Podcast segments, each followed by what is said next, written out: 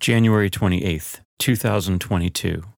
Memorial of St. Thomas Aquinas, priest and doctor of the Church. A reading from the second book of Samuel. At the turn of the year, when kings go out on campaign, David sent out Joab along with his officers and the army of Israel, and they ravaged the Ammonites and besieged Rabbah. David, however, remained in Jerusalem. One evening, David rose from his siesta and strolled about on the roof of the palace. From the roof, he saw a woman bathing who was very beautiful. David had inquiries made about the woman and was told, She is Bathsheba, daughter of Eliam, and wife of Joab's armor bearer, Uriah the Hittite. Then David sent messengers and took her. When she came to him, he had relations with her. She then returned to her house.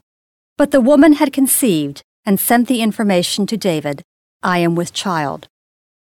David therefore sent a message to Joab Send me Uriah the Hittite. So Joab sent Uriah to David. When he came, David questioned him about Joab, the soldiers, and how the war was going. And Uriah answered that all was well. David then said to Uriah, Go down to your house and bathe your feet. Uriah left the palace, and a portion was sent out after him from the king's table.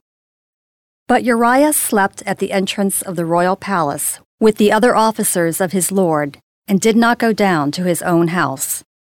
David was told that Uriah had not gone home. On the day following, David summoned him, and he ate and drank with David, who made him drunk.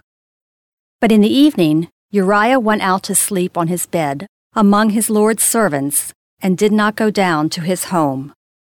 The next morning, David wrote a letter to Joab, which he sent by Uriah. In it, he directed, Place Uriah up front, where the fighting is fierce, then pull back and leave him to be struck down dead. So while Joab was besieging the city, he assigned Uriah to a place where he knew the defenders were strong. When the men of the city made a sortie against Joab, some officers of David's army fell, and among them Uriah the Hittite died. The word of the Lord. The responsorial psalm. The response is, Be merciful, O Lord, for we have sinned. Have mercy on me, O God, in your goodness.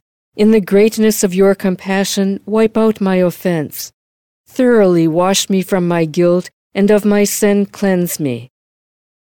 Be merciful, O Lord, for we have sinned. For I acknowledge my offense, and my sin is before me always. Against you only have I sinned, and done what is evil in your sight. Be merciful, O Lord, for we have sinned. I have done such evil in your sight that you are just in your sentence blameless when you condemn.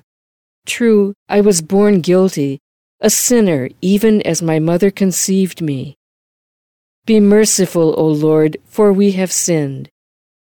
Let me hear the sounds of joy and gladness. The bones you have crushed shall rejoice.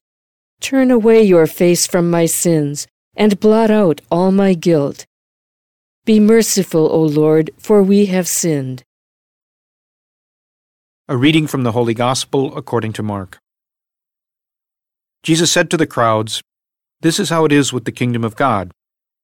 It is as if a man were to scatter seed on the land, and would sleep and rise night and day, and the seed would sprout and grow, he knows not how. Of its own accord, the land yields fruit first the blade, then the ear, then the full grain in the ear. And when the grain is ripe, he wields the sickle at once for the harvest has come. He said, To what shall we compare the kingdom of God, or what parable can we use for it? It is like a mustard seed that, when it is sown in the ground, is the smallest of all the seeds on the earth.